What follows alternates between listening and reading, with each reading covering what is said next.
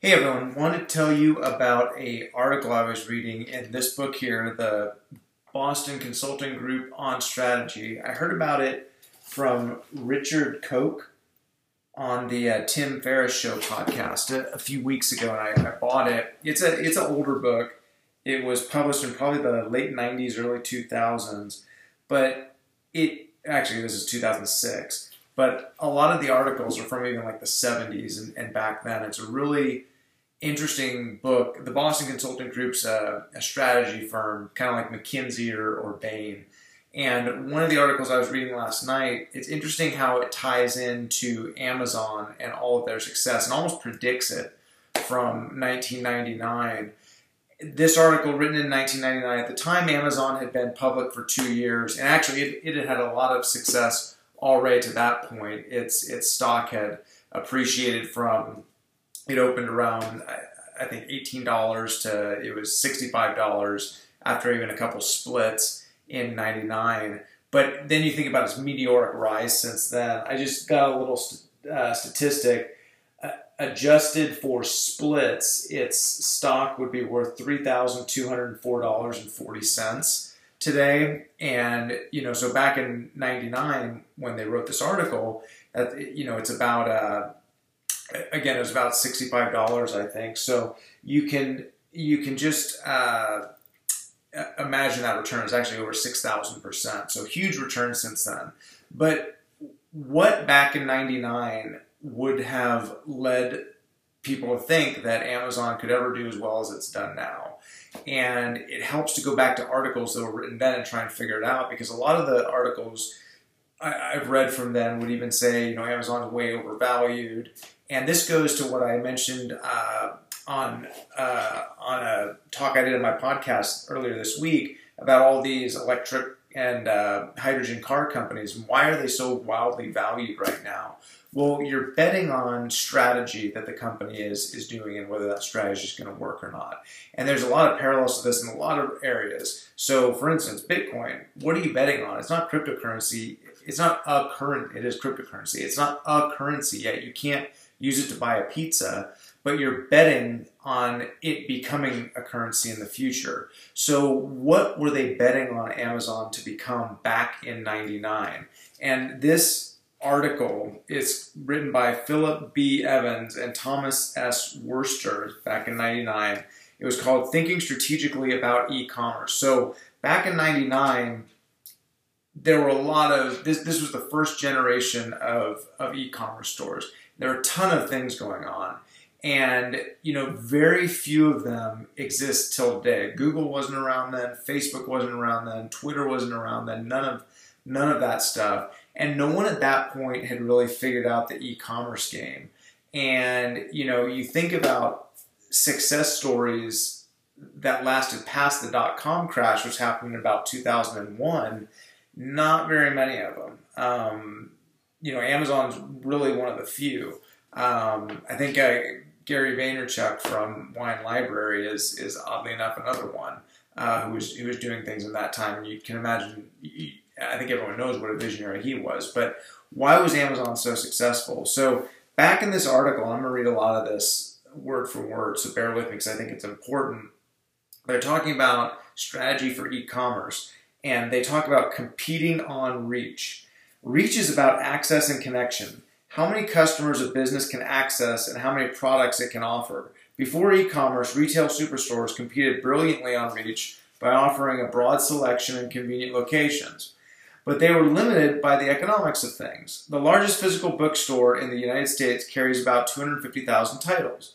Amazon.com, by contrast, offers 4.5 million and is located on some 25 million computer screens. So here's strategically what the e-commerce game ultimately was all about. It was reducing your physical stores. And, and why is that an advantage? Well, obviously, if you can reduce your stores, you can not pay rent. You can also not have inventory. So, what was that? The largest physical bookstore in the United States carries about 250,000 titles. Well, imagine how much each of those costs the bookstore on average. If they sell for on average 20, say they're uh, the, the bookstore buys them for 10 or 5, whatever you want, multiply that by 250,000. That is a ton, a ton of inventory that the bookstore carries.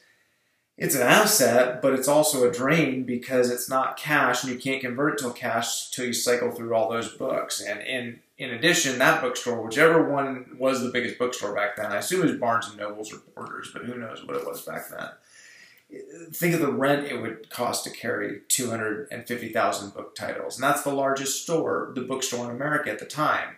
Now you go to Amazon, which has no physical locations, especially at that time. I think it has some now in distribution centers? You could obviously call physical locations, but back then it was basically taking essentially orders, create a website, you'd want the E Myth or you'd want the the Art of War, or whatever book you wanted, you'd order it, and then a seller somewhere would ship it to you. So no stores, no inventory. Well, that what they're saying, the reach is astronomical because you go beyond one physical location. That that one store that they're talking about that had the 250,000 uh, titles in it. And again, I wish I knew what store what that was, but it, say it was in New York City. Well, even in New York City at that time, what did it have? 25 million people, 20 million people? I don't know. Amazon can theoretically get books to the entire world, and it can certainly get books to a billion people or a couple billion people, those who would have internet access and the wherewithal to buy a book. So that's what they're talking about with regards to reach. And you can see where that's going. In 99, Amazon didn't really have that yet, but they could foresee that if they were able to create a site where everyone would go to buy their books, their reach was astronomical. So back then, when the share price was 65, a lot of people were saying it was way overvalued, and they would back then point to, well, it's valued more than bookstores, and they don't even have any books. Well, that's true, but people were buying the future and betting that Amazon could solve all the problems of becoming the biggest bookstore in the world. Let's go on. Unconstrained by physical limitation, reach explodes. So do traditional industry boundaries. If consumers value comprehensive search, then the smart navigator moves from a comprehensive book domain to a comprehensive consumer domain. So, what does that mean? In 99, all Amazon really served at that point, especially when it just had its IPO. So that was 97 and, and prior to that. All they really did was books. So you would go on to order books. You think Amazon now, you go on to order everything and even food, right? Through through their affiliation with Whole Foods.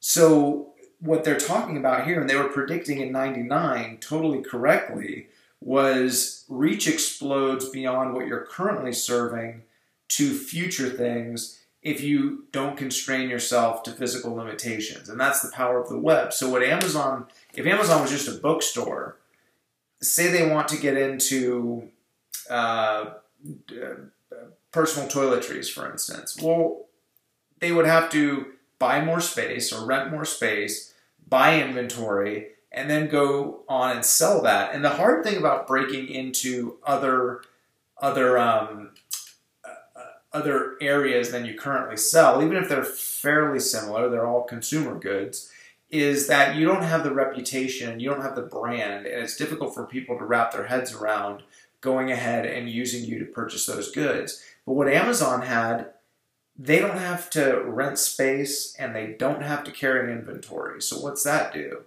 They can start selling toiletries. They can start selling, uh, you know, um, what else? Sporting goods, toys, whatever.